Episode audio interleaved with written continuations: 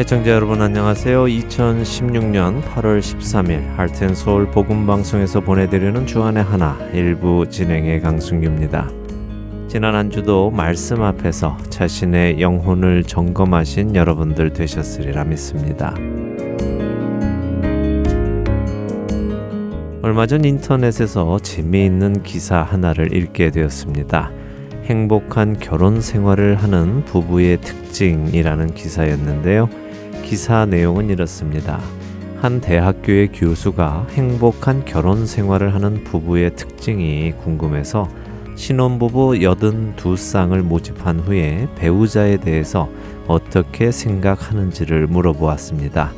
예를 들면 당신의 배우자는 좋은 사람입니까? 당신의 배우자는 장점이 많은 사람입니까? 와 같은 질문들을 해보았지요. 설문조사 결과는 아주 흥미로웠는데요. 신혼부부 대부분의 사람들이 자신의 배우자에게 만점에 가까운 점수를 주었기 때문입니다. 그 결과를 본 실험 교수는 모두가 배우자들을 굉장히 사랑하고 있다고 판단을 했습니다. 그래서 이번에는 두 번째 질문을 했는데요. 두 번째 질문은 배우자의 구체적인 면모를 물어보는 질문들이었습니다. 어, 이런 질문들이었죠. 당신의 배우자는 정리정돈을 잘 하는 사람입니까? 운동을 잘 하는 사람입니까? 와 같이 배우자의 구체적인 면을 아는 사람만이 대답할 수 있는 질문이었습니다. 그리고 이번에는 이 구체적인 질문을 스스로에게도 또 해주었답니다. 그러니까 각 사람은 당신은 정리정돈을 잘 하는 사람입니까? 운동을 잘 하는 사람입니까? 하는 질문들에 대해 답을 스스로 하는 것이었죠. 이렇게 질문을 하고 답을 하여 실험 교수는 자신이 생각하는 자신과 배우자가 생각하는 자신의 사이에 어떠한 차이가 있는지 혹은 없는지를 알 수 있게 되는 것이었습니다. 여든 두 쌍의 신혼 부부는 이 실험 후에 두 그룹으로 나뉘게 되었습니다. 서로 구체적인 것까지 잘 알고 있는 부부와 잘 모르는 부부들로 말이죠. 실험 교수는 서로에 대해 잘 알고 있는 것과 잘 모르는 것이 그들의 관계에 어떠한 영향을 끼치지는 않을까 궁금해하기 시작하여서 4년이라는 시간이 지난 후에 82쌍의 부부들에게 다시 연락을 취했습니다. 과연 어떤 결과가 나왔을까요? 첫 찬양 함께 하신 후에 계속해서 말씀 나누겠습니다. 첫 찬양 신청곡입니다. 루이지아나 한인교회에서 편지가 왔습니다. 샬롬 하트앤 서울 복음방송 모든 봉사자 여러분께 주안에서 문안드립니다. 보내주시는 CD 늘 감사하게 잘 받아 듣고 있습니다. 감사합니다. 신청곡 부탁드립니다. 천번을 불러도 라는 찬양입니다. 라피엣 한인교회 모든 분들과 루이지아나 한인교회 모든 분들 함께 듣고 싶습니다. 주 안에서 평안하세요 라고 하시면서요. 루이지아나 한인교회에서 편지를 주셨습니다. 참 감사합니다. 교회 이름으로 이렇게 신청곡을 받기는 또 처음인 것 같네요. 루이지아나 한인교회 지난 2014년 여름에 핸즈 찬양 집회를 다녀왔는데요. 벌써 2년의 시간이 지났습니다. 모든 분들 주님 안에서 신실한 신앙생활 하시고들 계시리라 믿고요. 늘 강건하시기 바랍니다. 승리하시기 기도드리겠습니다. 신청곡 보내드립니다.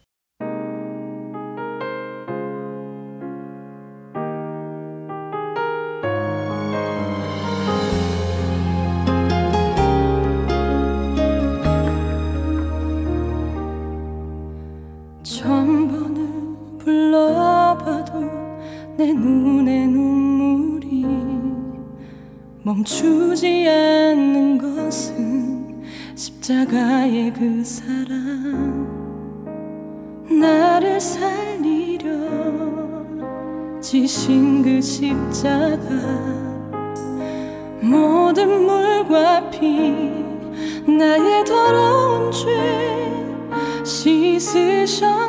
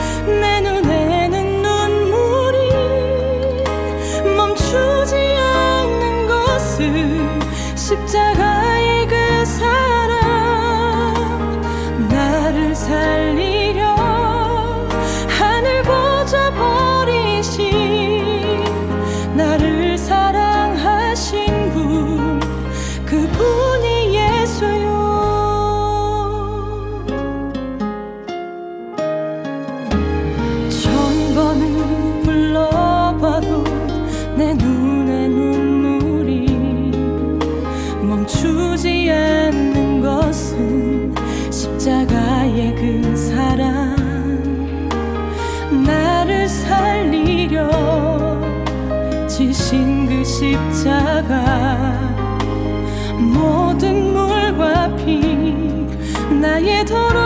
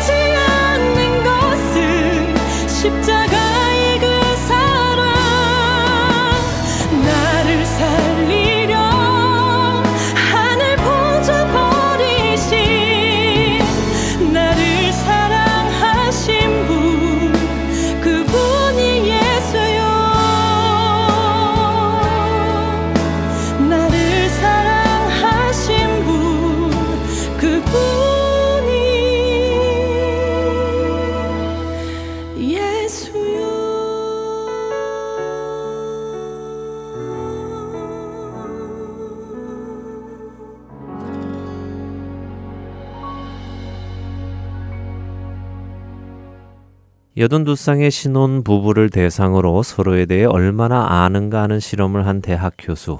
서로 간의 구체적인 것까지 잘 알고 있는 부부와 잘 모르는 부부로 구분이 되자 실험 교수는 이 관계가 시간이 지났을 때 어떤 결과를 가져다 줄지 궁금해졌습니다. 그래서 4년이 지난 후에 82쌍의 부부들에게 다시 연락을 했지요. 과연 어떤 결과가 기다리고 있었을까요? 서로에 대해 구체적인 것까지 잘 모르고 있던 부부는 4년 뒤에 이혼 확률이 30% 이상, 구체적인 것까지 잘 알고 있던 부부에 비해서 높게 나타났다는 것입니다. 실험 교수는 이 실험을 통해서 이런 발표를 했습니다. 아이러니하게도 결혼 생활의 질은 신혼 초에 느끼는 행복의 크기와는 아무런 상관이 없다. 아무리 행복한 신혼 부부도 곧 갈등에 부딪히게 마련이기 때문이다. 그런데 문제는 이렇게 갈등에 부딪히게 될 때 서로를 정확히 알고 있던 커플들은 갈등이 생겨도 상황을 컨트롤할 수 있다는 희망과 갈등 해결 의지를 갖는다. 그러나 서로에 대해 정확한 이해가 부족한 커플은 갈등 상황에 부딪힐 때 자꾸만 상대방의 예상하지 못했던 모습을 발견하게 된다. 그렇게 되면 기대하지 못했던 그 모습에 당황하게 되고 그 당황이 많아지게 되면 결혼에 대한 확신도 잃어가게 된다.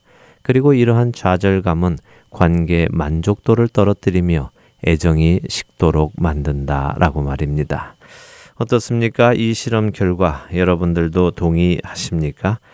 저는 이 실험 결과를 분석한 교수의 해석이 참 공감이 갔습니다.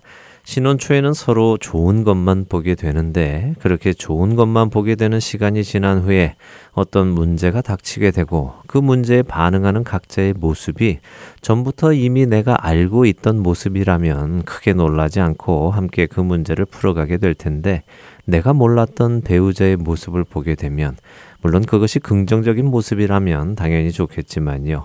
부정적인 모습을 보게 된다면 그것이 나를 당황스럽게 만들고 배우자에 대한 이미지가 변하게 되고 내가 좋아하던 모습이 아닌 모습을 보며 좌절하게 된다는 것.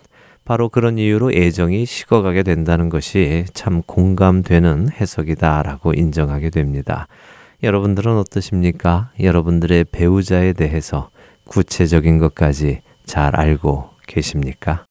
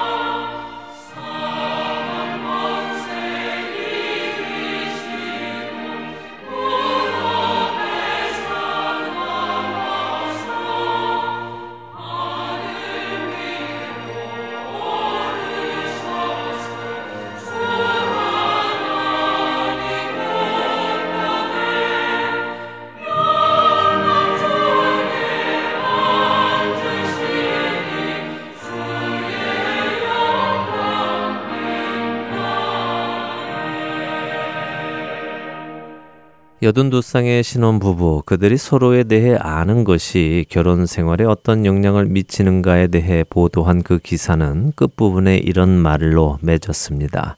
더 정확하게 아는 것이 더 사랑하는 것이다. 연인에 대한 좋은 이미지를 갖고 있는 것도 중요하지만 연인을 정확하게 아는 것이 결혼 생활을 튼튼하게 유지하도록 도와주기 때문이다. 라고요. 이 글을 읽으며 저는 물론 우리 인간 사이의 결혼 생활에 이 실험 결과가 적용되겠다 하는 생각도 했지만요. 그보다도 우리 신앙 생활에도 적용이 되겠구나 하는 생각이 들었습니다. 성경, 특별히 구약에서는 이스라엘을 하나님의 신부라고 부르시기도 하시고, 신약에서는 교회가 그리스도의 신부라는 표현을 하시기도 때문이지요. 그렇게 주님과 우리의 관계를 부부의 관계로 볼 때 여러분은 여러분의 배우자이신 주님에 대해서 얼마나 또 구체적으로 알고 계십니까? 누구나 예수님을 처음 구주로 영접하게 될 때는 큰 기쁨 속에서 세상의 모든 것을 다 얻은 것처럼 기뻐하는 경험을 합니다. 그때는 정말 모든 것이 좋아 보이고 모든 것이 행복해 보입니다.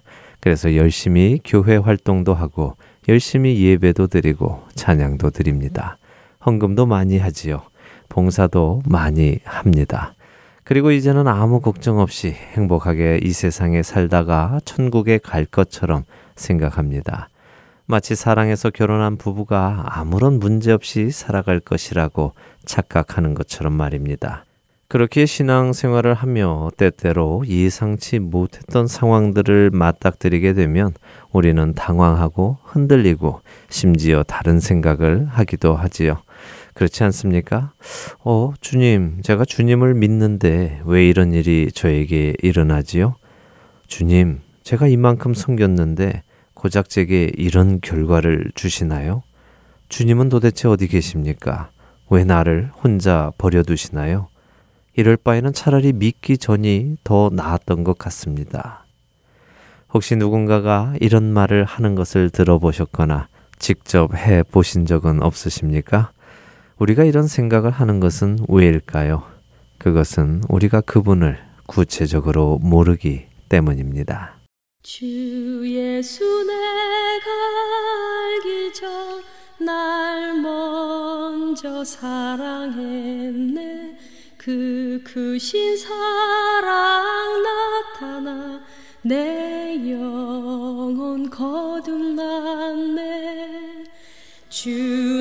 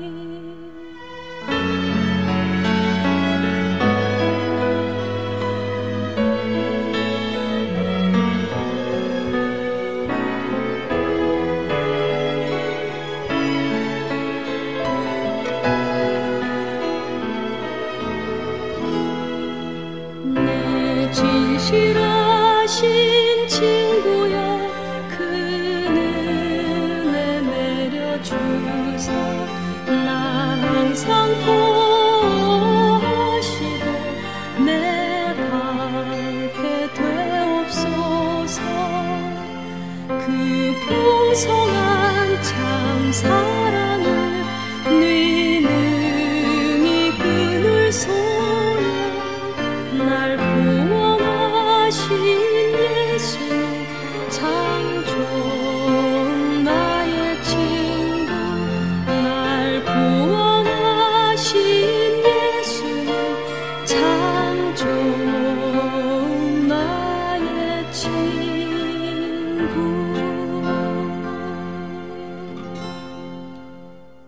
세계 기독교계에는 또 어떤 일들이 일어나고 있을까요? 세계 기독교계의 소식을 전해드리는 크리스천 월드 뉴스 함께 하시겠습니다.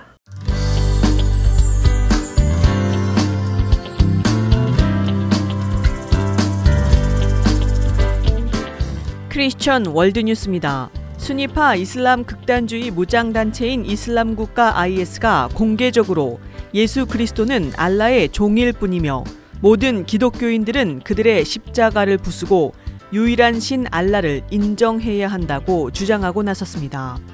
IS의 영문 선전 잡지인 다비크 최신호에서 이들은 새로운 이슬람 법규를 거부하는 자는 누구나 심지어 그가 근본주의자나 평화주의자라고 해도 증오의 대상이 될 것이라고 협박했습니다.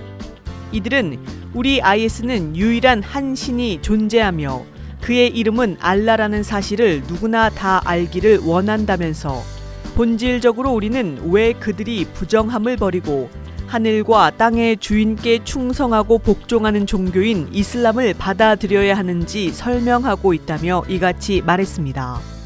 그러면서 무함마드의 사촌이자 6대 이맘으로 예수는 사실 알라의 노예였으며 알라가 그에게 명령하던 일을 하던 시기가 있었다고 주장했던 자파르 알 사디크의 발언을 인용했습니다.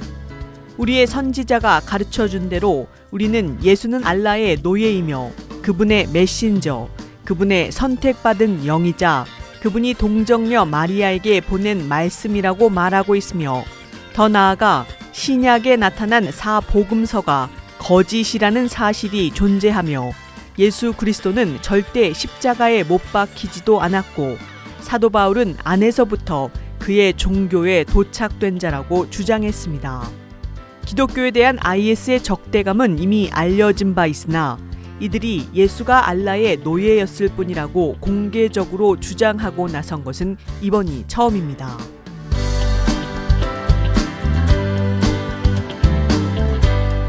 다음 소식입니다.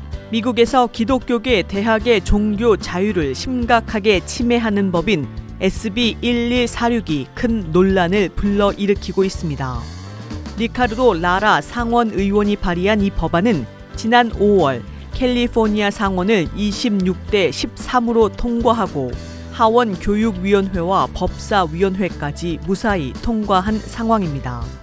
그러나 발의 시점부터 지난 6월 29일까지 무려 6번이나 수정 작업을 거칠 정도로 의회도 여론의 향방을 주의 깊게 살피는 모습입니다.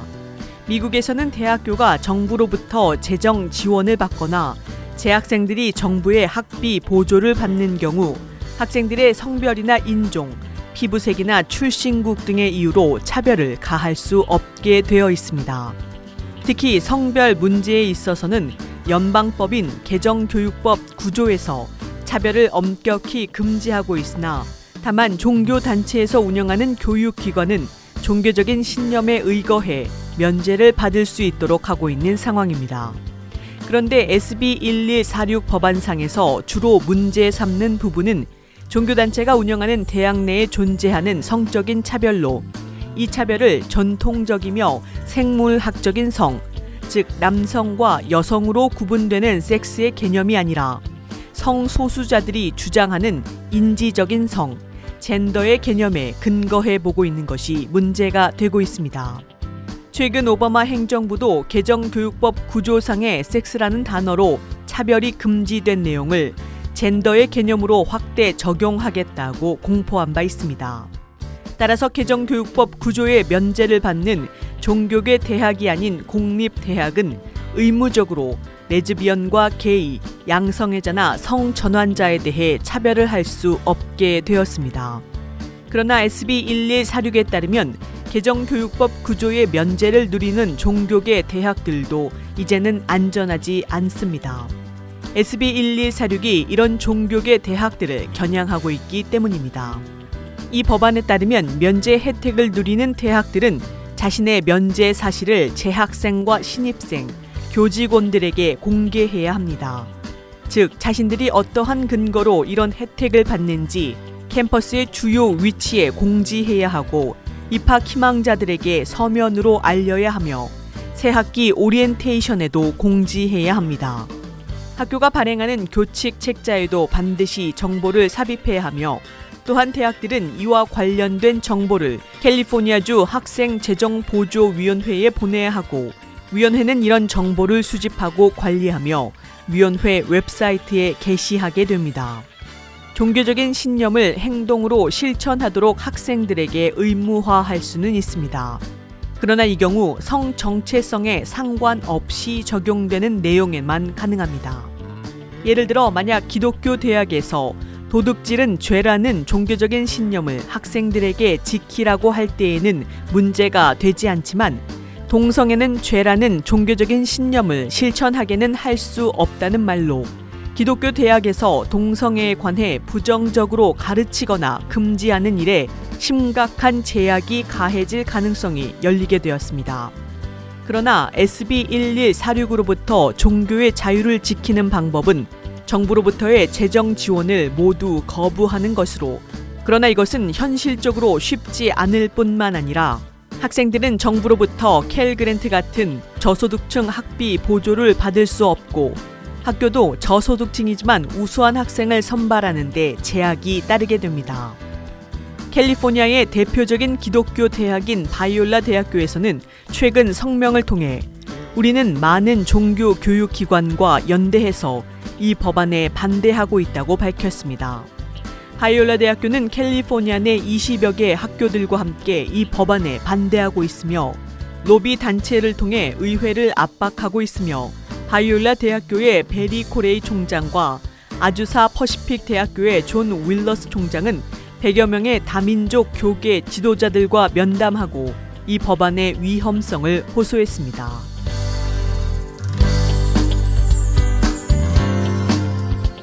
마지막 소식입니다. 미국에서 악마를 숭배하는 사탄교가 대중화를 선언하고 전면에 나서 논란이 일고 있습니다. 미국 CBS는 사탄교의 일종인 사탄의 신전이 공립초등학교의 방과 후 자율 프로그램인 방과 후 사탄 개설 준비에 적극적으로 나서는 등 기독교와의 전면전을 시작했다고 보도했습니다. 사탄의 신전은 먼저 로스앤젤레스의 9개 초등학교와 애틀란타, 워싱턴 DC 등에 있는 초등학교들을 개설 대상으로 삼았다고 밝혔습니다. 사탄의 신전 측은 방과 후 사탄이 악마를 숭배하는 종교 프로그램이 아니라 과학적 합리주의를 강조하는 철학 수업이라고 주장하고 있습니다. 모든 형태의 초자연적인 존재를 부정하고 과학적이고 이성적인 세계관을 불어넣으려는 교육 프로그램이라는 것입니다. CBS에 따르면 이는 기독교에서 운영하는 종교 프로그램이자 매주 한 차례 성경을 강독하는 등의 활동을 하는 굿뉴스 클럽에 대항하기 위한 것입니다. 굿뉴스 클럽은 지난 2001년 미 연방 대법원이 종교 단체의 방과 후 교실을 허용하며 개설되기 시작했고 현재 미 공립 초등학교의 5%인 3,500여 개 학교에서 열리고 있습니다. 사탄의 신전은 굿뉴스 클럽은 뒤틀린 복음주의 교육으로 아이들의 천진함과 즐거움을 빼앗고 죄책감과 지옥에 대한 두려움, 비판적인 사고에 대한 혐오를 일으킨다면서 종교적인 자유를 존중하고 다양성을 인정받기 위해 싸울 것이라고 말했습니다. 사탄의 신전의 공동 창립자인 더그 메스너는 USA 투데이와의 인터뷰를 통해서 방과 후 사탄을 개설하기로 한 학교들과 접촉했으며 자원봉사자들의 메일이 감당하기 어려울 정도로 쏟아지고 있다고 말했습니다. 그러나 이에 대해 로스앤젤레스 교육청 엘렌 모건 대변인은 사탄의 신전이 학교들과 연락한 적이 없으며 방과 후 사탄을 개설한 학교는 없다고 밝혔습니다. CBS는 이와 더불어서 로스앤젤레스가 사탄주의 방과 후 프로그램이 정착하기 좋은 곳이라 보도했으며 실제로 이 지역에서는 최근 사탄주의자를 자처한 미 해병대 출신 후보자가 상원의원 공화당 후보 경선에 출마했다가 낙선했으나 12%를 득표하는 등 선전한 바 있습니다. 지금까지 크리스천 월드뉴스 정민아였습니다.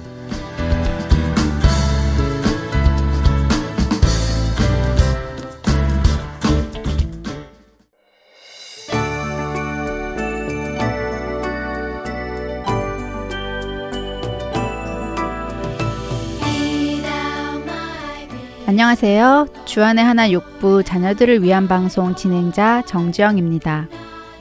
점점 어두워져 가는 이 시대에 우리 자녀들 키우시기 참 힘드시죠? 저도 한 아이의 엄마로 성경적인 자녀 교육을 하기가 여간 어렵지 않더라고요. 하지만 어렵다고 그냥 내버려 둘 수는 없지요? 어떠세요, 여러분? 우리 함께 자녀들을 성경의 말씀 안에서 키워보지 않으시겠어요? 자녀들을 위한 방송에는 아이들과 함께 성경을 읽는 Let's Read the Bible, 자녀들과 함께 찬양하는 Praise Time, 그리고 자녀들과 함께 드라마를 듣고 나누는 스토리 타임이 준비되어 있습니다. 이 시간들을 통해 우리 자녀들과 함께 성경을 읽고 찬양을 드리고 성경적 가치관을 세워 나갈 수 있기를 바랍니다. 애청자 여러분들과 함께 기도하며 이 귀한 시간을 만들어가고 싶습니다. 자녀들을 위한 방송 주안의 하나 육부에서 만나 뵙길 원합니다.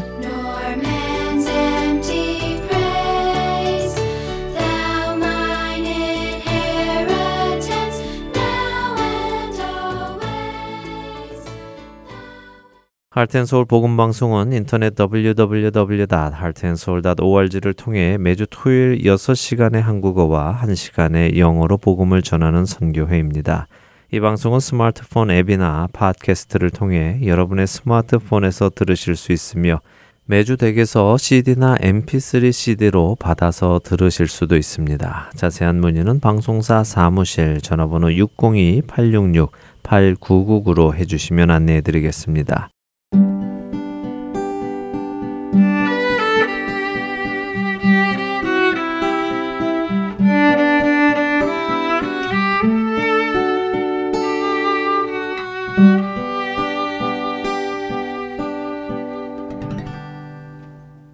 여러분들과 함께 복음의 개념을 정리해 나가는 프로그램 복음 그 깊은 소식으로 이어드립니다.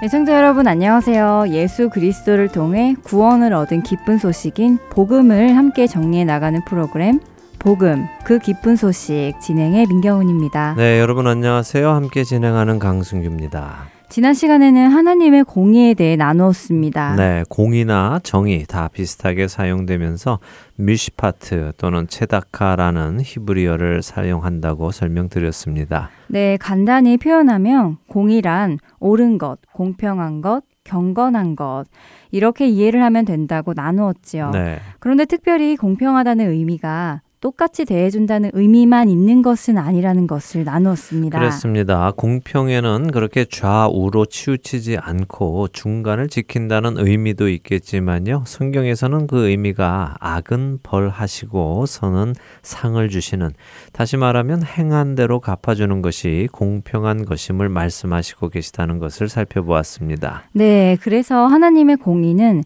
죄에 대한 심판을 반드시 하셔야만 하는 것이고 죄를 지은 인간은 하나님의 공의에 의해 반드시 심판을 받아야 하는 것을 배웠습니다. 네. 그렇게 하셔야만 공의로우신 하나님이시고요. 그렇죠. 어, 그런데 저는 이 세상을 바라보면요. 사람들이 참 아이러니하다. 그러니까 역설적이다 하는 것을 많이 느낍니다. 어떨 때 그렇게 느끼시는데요? 예, 요즘 세상 보면요. 특별히 한국의 신문을 보면 어린이를 상대로 한 참 끔찍한 기사들이 많이 나오고 있지요. 아, 네. 아, 정말 경악할 만한 기사들이 너무 많지요.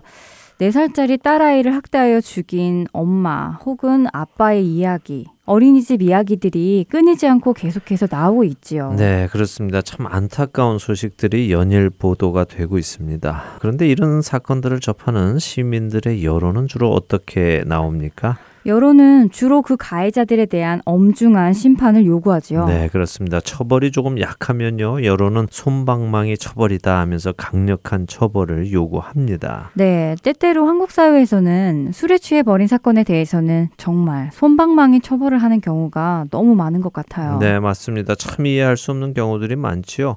술에 취해서 운전을 하면 음주 운전으로 강력하게 벌금을 걷고 면허 취소까지도 하면서요. 술에 취해서 여성을 성폭행하거나 어린아이들을 성폭행한 사건에 대해서는 심신이 미약했다 하는 이유로 형을 감형해 주는 경우가 많이 있습니다. 네, 예전에 있었던 조두순 사건 같은 경우는 정말 말이 안 되는 판결이었다고 여론이 심각하게 일어났었지요. 그랬죠. 당시 8살짜리 초등학생 여자아이를 성폭행하여 평생 지울 수 없는 정신적 또 육체적 상처를 주고도 단지 술에 취했었다는 이유로 형이 감경되었으니 말입니다. 네, 아주 유명한 사건이었죠. 어, 그때 그 범인 조두순은 12년형을 받았었습니다. 어, 그런데도 그는 그 12년 형도 너무 많다고 항소까지 했었죠. 하지만 당시에 가장 사람들이 많이 이야기한 것이요. 죄에 비해서 형이 너무 약하다, 정의롭지 못하다 하는 것이었습니다. 술에 취해서 나쁜 일을 하면 형이 약해지는 것은 공정하지 못하다 하는 의견이었죠. 네, 저도 전적으로 동의를 합니다. 네, 전적으로 동의하시는데 뭐가 아이러니한 네. 것이죠? 제가 아이러니하다는 것은요, 사람들은 이 땅에서 일어나는 이런 일들에 대해서 정의로운 것이 무엇이며 정의롭지 않은 것이 무엇인지 판단할 수 있음에도 불구하고요. 의로우신 하나님께서 불의한 또 악한 세상을 심판하시는 것에 대해서는 불평을 한다는 것이지요.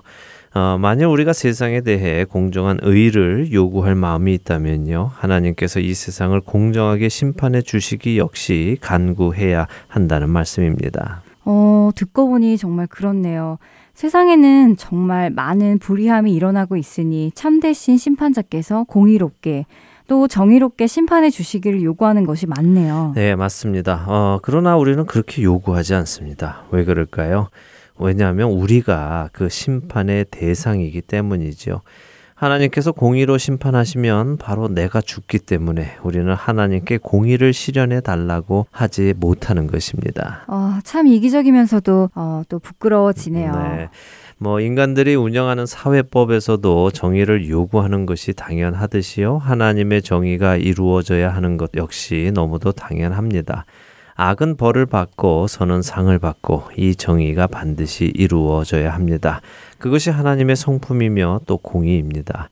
아, 자, 오늘은 지난 끝부분에 말씀드린 것처럼요. 한 사람의 불순종으로 인해 죄와 사망이 들어왔듯이 한 사람의 순종으로 인해 의와 생명이 들어오는 이야기를 나누겠는데요. 네, 로마서 5장 18절과 19절의 말씀이었지요. 그런즉 한 범죄로 많은 사람이 정죄에 이른 것 같이 한 의로운 행위로 말미암아 많은 사람이 의롭다 하심을 받아 생명에 이르렀느니라. 한 사람이 순종하지 아니함으로 많은 사람이 죄인 된 것 같이 한 사람이 순종하심으로 많은 사람이 의인이 되리라. 예, 그렇습니다. 자, 그래서 오늘부터는요, 예수님과 그분께서 대속해 주신 피에 대한 이야기를 조금 나눌 텐데요. 전에 우리가 나누었던 창세기 3장으로 다시 돌아가 보지요. 하나님께서 먹지 말라고 하신 선악을 알게 하는 나무를 먹은 아담과 하와는 하나님이 말씀하신 대로 죽음을 경험하게 됩니다. 그 죽음이란 분리라고 말씀을 드렸습니다. 기억하시죠? 네, 그리고 그것을 먹은 그날에 그들에게 이 영적인 죽음, 그러니까 하나님과의 분리가 일어났다고 나누었지요. 그렇습니다. 그래서 이들은 어떻게 되었지요? 에덴 동산에서 쫓겨나게 되지요. 맞습니다. 창세기 3장 24절에 하나님께서 그 사람을 쫓아내시고라고 말씀하십니다. 그들이 불순종함으로 하나님께서는 그들에게 공의, 그들을 하나님과 분리시키는 일, 즉 영적인 죽음을 허락하십니다. 그런데 그 전에 하나님께서 한 가지 하신 일이 또 있습니다. 잘 아시죠? 어, 3장 21절을 한번 읽어 주시기 바랍니다. 네. 여호와 하나님이 아담과 그의 아내를 위하여 가죽 옷을 지어 입히시니라. 네. 네, 바로 가죽 옷을 지어 입히시는 모습이네요. 그렇습니다. 이것은 동물의 가죽으로 만드신 옷인데요. 이 가죽 옷이 입혀지기 위해서는 어떤 일이 있어야 했을까요? 그 동물이 죽는 일이 있어야 했지요. 그렇죠. 곧 피를 흘리는 일이 있었던 것이었지요. 그렇습니다. 한 생명이 죽는 일이 생긴 것입니다. 그런데 왜 이런 일을 하나님께서 하셨는가를 우리가 좀 생각을 해봐야 하는데요. 성경에는 우리에게는 조금 생소한 개념의 단어들이 있습니다. 어, 속죄라는 개념입니다. 영어로는 redemption이라고 하기도 하고요. 또 atonement라고 하기도 하죠. 죄를 속한다, 속죄하다, 혹은 뭐 죄를 보상한다 이렇게 해석이 되는데요. 우리는 이 개념이 금세 와 닿지는 않습니다. 그런데 속죄라는 말을요, 국어 사전에서 찾아보면 조금 이해하기가 쉬운데요. 속죄를 국어 사전은 지은 죄를 물건이나 다른 공로 따위로 비겨 없앰 이렇게 표현을 합니다. 지은 죄를 물건이나 다른 공로 따위로 비겨 없앤다고요? 네, 속죄할 때의 속 자의 한자는요. 죄를 면하기 위해서 돈을 바친다 혹은 바꾼다 이런 의미가 담겨 있는 글자입니다. 아마 어르신들은 이 의미를 잘 이해하실 수 있을 것 같습니다. 죄를 벗기 위해 바치는 돈이라는 속전 같은 단어를 옛 어른들은 쓰셨거든요. 아, 젊은이들 사이에는 그런 단어를 잘 안 써서 그런지 와닿지는 않네요. 네, 그렇죠. 어, 쉽게 이야기하면 벌금과 비슷하기는 한데요. 벌금은 잘못한 것에 대한 벌로 내는 의미가 강하다고 한다면 속전은 그 돈을 내므로써 벌을 사함 받는다는 의미가 강합니다. 음, 그런 의미가 있었군요. 그런데 죄를 돈을 내어 사함받는다는 것이 어, 왠지 정의롭다는 생각은 안 드는데요. 네. 죄에 대한 벌을 받아야지 돈만 내고 끝낸다는 것이 조금은 편치 않습니다. 네, 그럴 수도 있습니다. 어, 하지만 지금 우리가 이야기하는 것은 속전이 옳으냐 아니냐를 이야기하는 것은 아니니까요. 넘어가고요. 속죄에 대한 의미를 보자는 것인데요. 속죄는 다시 정리를 하면 죄를 보상하는 것입니다. 지은 죄를 거기에 상응하는 대가를 치르고 비겨서 없애는 것이죠. 어, 우리말에 무른다는 표현이 있잖아요. 그것과 비슷한 것 같아요. 예, 바로 말씀하셨습니다. 바로 무른다 하는 표현이죠. 우리가 무엇을 샀다가 그 리턴할 때 무른다고 말하죠. 네, 다시 되돌리는 것이죠. 내가 산 물건을 다시 돌려주고 나는 내 돈을 다시 받아오고요. 그렇습니다. 바로 물리는 것이 속죄입니다. 아, 후에 실제로 룻기에 가면 그런 단어가 나오죠. 보아스를 나오미 집안의 기업 물을 자라고 표현하시잖아요. 네, 그랬지요. 어, 그럼 그 물을 자가 바로 제가 지금 말씀드린 그 무르다에 무르다는 것이군요. 네. 어, 저는 다른 뜻으로 알고 있었습니다. 어떤 뜻으로 알고 계셨습니까? 어, 기업을 물려받을 자. 아, 예. 이렇게 아, 알고 있었습니다. 그렇게 알고 계셨군요. 네, 예, 이제 예. 알았네요. 네. 그렇네요. 한국어 표현이 기업을 어, 물은다 하니까 물려받는다. 어, 그렇게 느낄 수도 있겠네요. 그 기업 물으는 것이요. 우리나라 문화에는 없는 문화라서요. 아마도 안 와 닿으셨을 겁니다. 어쨌든 이렇게 물으는 속죄에 대해서 우리가 이해를 했으니까요. 어, 하나님께서 왜 동물을 죽여서 가죽옷을 만 만드셨나를 생각해 보도록 하지요. 그것은 죄로 인해 그들이 벗은 것을 깨닫게 되었기 때문입니다. 아담과 하와는 자신들이 죄를 지음으로 해서 자신들이 벗은 것을 깨달은 것입니다. 그래서 하나님께서는 그들의 그 벗은 것을 덮어 주십니다. 가죽옷의 그 옷이라는 단어는요, 캐토네트라는 히브리어인데요. 이 의미는 가리우다 하는 의미입니다. 아, 옷이라는 단어가 가리운다는 의미군요. 네. 보통 옷이라면 입는다는 의미잖아요. 그런데 히브리어는 가리운다라는 의미가 있군요. 네, 입기는 입는데 그 목적은 가리우는 것이죠. 어, 이 말을 잘 기억하세요. 가리는 것이 아니라 가리워진다는 것입니다. 내가 가리는 것이 아니라 가리워지는 것입니다. 나의 수치가, 나의 죄가 가리워지는 것이죠. 아담과 하와는 처음에 무화과 나무 잎을 엮어서 자신들의 수치를 가렸습니다. 그러나 그들은 자신들의 수치를 가릴 수 없었지요. 무화과 잎으로는 가릴 수 없는 것입니다. 죄를 가리기 위해서는요, 반드시 그 대가가 치루어져야 하는 것입니다. 죄를 무르기 위해서는 죄의 삭신 사망에 상응하는 대가가 있어야 했습니다. 죄를 모르기 위해서는 죄의 삭신 사망에 상응하는 대가가 있어야 한다고요. 네. 그렇네요. 모른다는 의미가 원래로 다시 돌아가는 것이니까 사망을 사망으로 치루어야 물을 수 있는 것이군요. 그렇습니다. 그래서 하나님께서는 동물을 잡아서 그 피를 흘리시고 그 가죽으로 옷을 해 입히심으로 아담과 하와의 수치를 가리워 주신 것입니다. 그래서 죄를 속하는 데에는 반드시 피가 필요한 것이지요. 그런데 왜 꼭 피가 필요할까요? 피를 보면 무섭고 두렵고 한데요. 네. 피 하면 저는 먼저 공포 영화가 많이 생각이 납니다. 그래서 처음 기독교를 접했을 때에도 피를 흘려야 했고 피로 제사를 드리고 피를 뿌리고 이런 용어들이 상당히 불편했었습니다. 마치 예전에 본 그런 공포 영화들의 한 장면이 떠오르기도 하고요. 네, 뭐 저도 마찬가지였습니다. 그런 사탄적인 영화, 마귀적인 영화에도 피가 참 낭자하지요. 어, 그런데 하나님께 제사를 지낼 때도 피가 또 낭자했습니다. 그래서 저도 처음에는 이 피가 가지고 있는 의미를 잘 모르는 상태에서 보았을 때는 양쪽이 다 너무 무섭더라고요. 어, 하지만 그 의미를 찾고 또 알고 나니까요. 아, 이것이 사탄의 계략이구나 하는 것을 또 느끼게 되었는데요. 어, 먼저 레위기 17장을 좀 보지요. 레위기 17장 11절을 한번 읽어 주시기 바랍니다. 네, 레위기 17장 11절입니다. 육체의 생명은 피에 있음이라 내가 이 피를 너희에게 주어 재단에 뿌려 너희의 생명을 위하여 속죄하게 하였나니 생명이 피에 있으므로 피가 죄를 속하느니라. 네, 생명은 피에 있다고 하나님께서 말씀하십니다. 그래서 그 피가 뿌려짐으로 인해 다시 말해 생명이 뿌려짐으로 인해 죄가 어떻게 된다고요? 무르게 되는군요. 그렇죠. 죄를 무르게 되는 것입니다. 다시 원 상태로 가는 것이죠. 그래서 하나님께서는 고기를 먹을 때도요. 피를 먹지 말라고 하십니다. 우리가 방금 읽은 이 레위기 17장 11절 이후로 말씀을 한번 읽어 보시면요. 하나님께서 피를 귀하게 여기고 계시다는 것을 알 수 있습니다. 특별히 14절에서는 모든 생물은 그 피가 생명과 일체 하나라고 말씀을 하시죠. 하나님의 법 안에서 누군가 다른 사람의 피를 흘리게 되면 반드시 자신의 피로 그 피 흘린 값을 치루어야 합니다. 피는 곧 생명이라고 말할 수 있기 때문입니다. 어, 그런 것을 한번 찾아보지요. 창세기 9장 4절부터 6절을 또 한번 읽어 주시기 바랍니다. 그러나 고기를 그 생명되는 피째 먹지 말 것이니라. 내가 반드시 너희의 피, 곧 너희의 생명의 피를 찾으리니 짐승이면 그 짐승에게서 사람이나 사람의 형제면 그에게서 그의 생명을 찾으리라. 다른 사람의 피를 흘리면 그 사람의 피도 흘릴 것이니 이는 하나님이 자기 형상대로 사람을 지으셨음이니라. 네. 어, 그렇네요. 피가 곧 생명의 근본이기에 피까지는 먹지 말라고 하시네요. 그렇습니다. 그리고 남의 피를 흘리는 자는 자신의 피도 흘려야 했었고요. 짐승이 사람을 공격해도 짐승도 그 피를 흘려야 한다는 말씀이지요. 네, 맞습니다.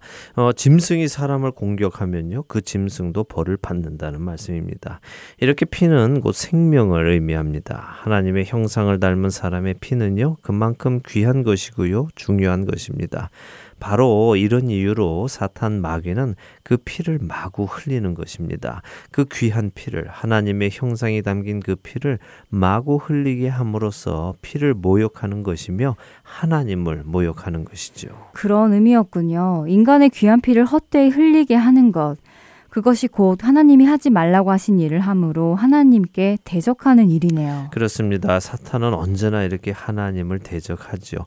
어, 우리는 이 피를 정말 귀하게 여겨야 합니다. 자, 다시 본론으로 돌아오지요. 무른다는 것은요, 원래대로 돌려놓는 것입니다. 이 말을 제가 조금 더 쉽게 표현을 해드릴게요. 영어를 잘 하시는 분들은 get even 하는 거 아시죠? 똑같이 주어서 평평하게 한다는 것이요. 한국말로 쉽게 표현을 하면요. 플러스 마이너스 해서 똑같이 되는 것.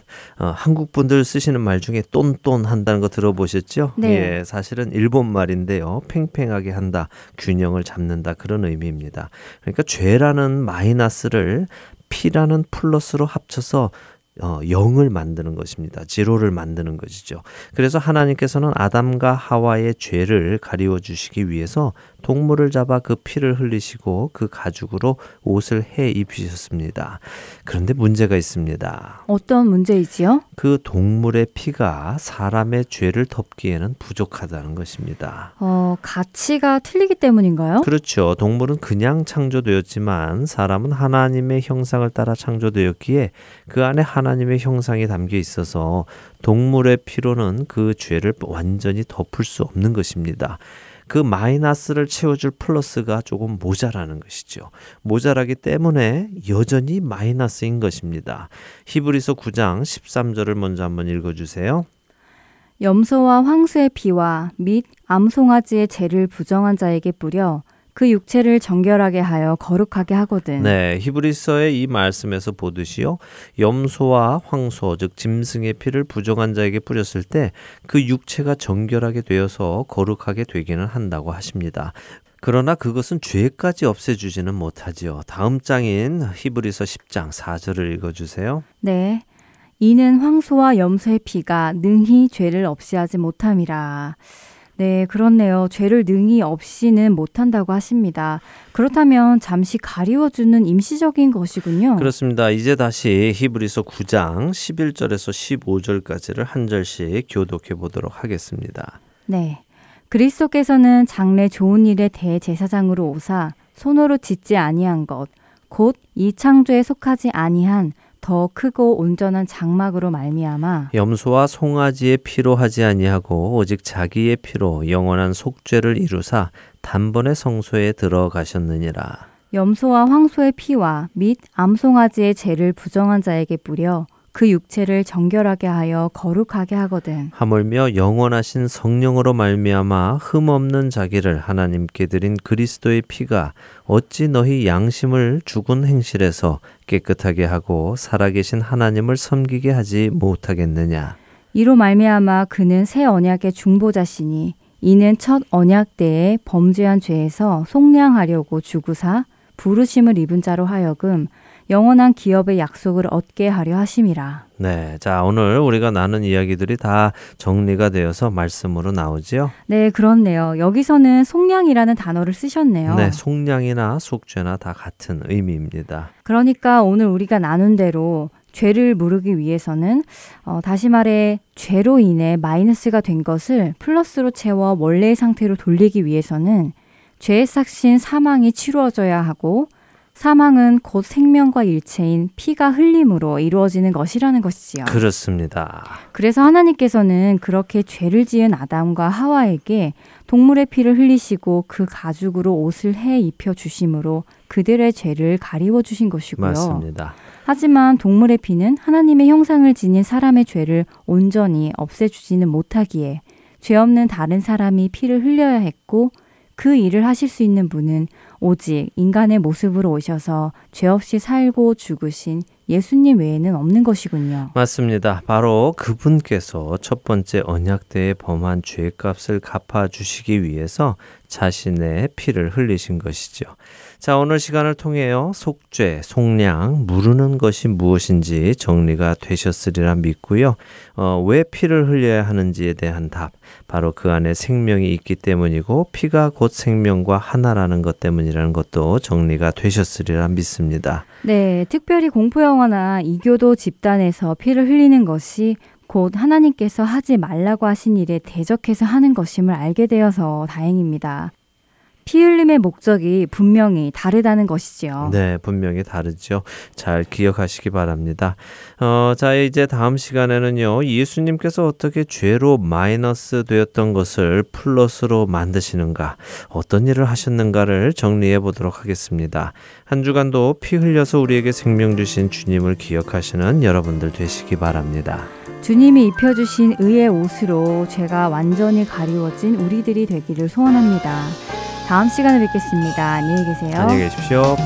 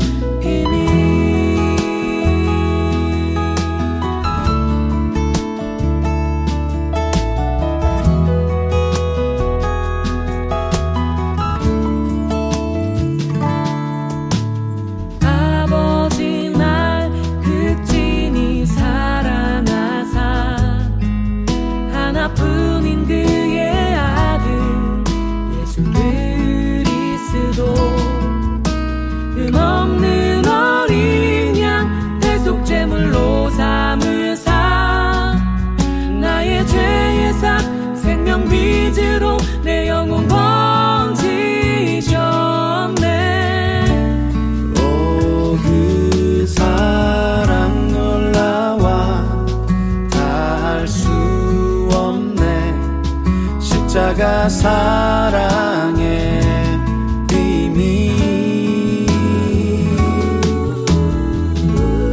오그 사랑 놀라와 다할수 없네. 십자가 사랑의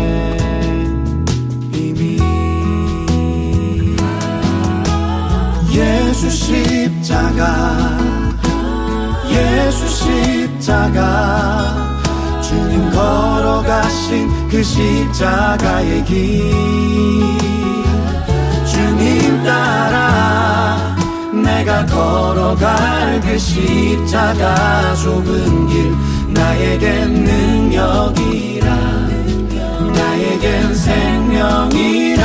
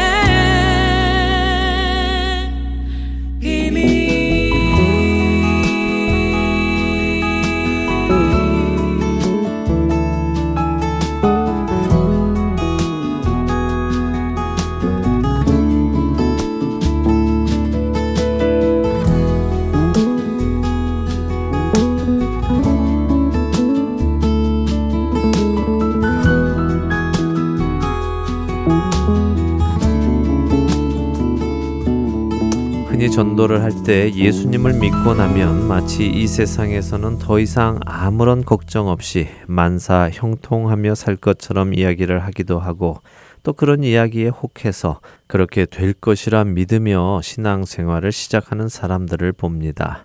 저도 그 중에 한 사람이었습니다. 그렇게 이런저런 힘겨운 일을 만나게 될 때마다 왜 이런 일이 일어나지? 하나님이 지켜주셔야 하는 것이 아닌가? 이 정도 헌신하고 봉사했으면 그 대가로 한 자리 주셔야 하는 것이 아닌가? 이런저런 생각을 해 보았던 적이 있습니다. 그러나 주님을 알면 알수록 제가 주님을 참 모르고 있었다는 것을 또 알아도 잘못 알고 있었다는 것을 깨닫게 됩니다. 그런데 참 감사한 것이 있습니다. 저는 주님을 잘 몰랐기에 이런저런 새로운 상황, 어려운 상황을 만날 때 당황스럽고 좌절하게 되었지만 주님은 그렇지 않으셨다는 것입니다. 모든 것을 아시는 우리의 신랑이신 주님은 우리의 모든 것을 알고 계십니다. 아주 구체적으로 말입니다. 우리를 우리 자신보다도 더 구체적으로 알고 계시지요. 그래서 그분은 우리의 삶이 어떠한 문제에 부딪힐 때 나타내는 반응에 당황하지 않으신다는 것입니다. 우리의 그 어떤 반응도 그분이 예상치 못하셨던 반응이 아니라 이미 그분은 그럴 줄 알고 계셨다는 것입니다. 그럴 줄 알고도 그분은 우리를 사랑하시기로 결정하셨다는 것이며 그 결정대로 사랑하신다는 것입니다. 이것이 얼마나 감사한 일입니까? 만일 주님께서 우리와 같은 분이셔서 야, 내가 너한테 그렇게까지 헌신해 주었는데 네가 정말 이렇게 나올 줄은 몰랐다. 이제 우리 그만 헤어지자. 없었던 일로 하자. 갈라서라고 하신다면 어땠겠습니까? 과연 우리 중에 몇 명이나 구원에 이르게 될까요? 그러나 감사하게도 우리 주님은 우리와 같지 않으신 분입니다. 빌립보서 1장 6절은 이렇게 말씀하십니다. 너희 안에서 착한 일을 시작하신 이가 그리스도 예수의 날까지 이루실 줄을 우리는 확신하노라. 여러분과 저를 뼛속까지 깊이 알고 계시는 그분이 여러분과 저를 택하셨고 그분의 아들의 신부로 삼으셨습니다. 그리고 그분은 이 일을 반드시 이루실 것입니다. 문제는 우리입니다. 우리가 그분을 알아야 하는 것입니다. 그렇기에 호세아 선지자는 우리에게 여호와를 알자 힘써 여호와를 알자 하고 외치는 것입니다. 그분을 알고 싶지 않으십니까? 그분에 대해 더 깊이 알고 싶지 않으신지요? 우리의 삶이 참된 그리스도인의 삶이 되기 위해서는 우리는 그분을 날마다 알아가야만 합니다. 한 주간도 목숨을 대신 내어주고 우리를 그분의 배우자로 맞아주신 그분을 전심을 다해 알아가시는 저와 애청자 여러분이 되시기를 소원하며 오늘 주안의 하나 일부 마치도록 하겠습니다. 함께 해주신 여러분들께 감사드리고요. 저는 다음 주 이 시간 다시 찾아뵙겠습니다. 지금까지 구성과 진행의 강승규였습니다. 애청자 여러분 안녕히 계십시오.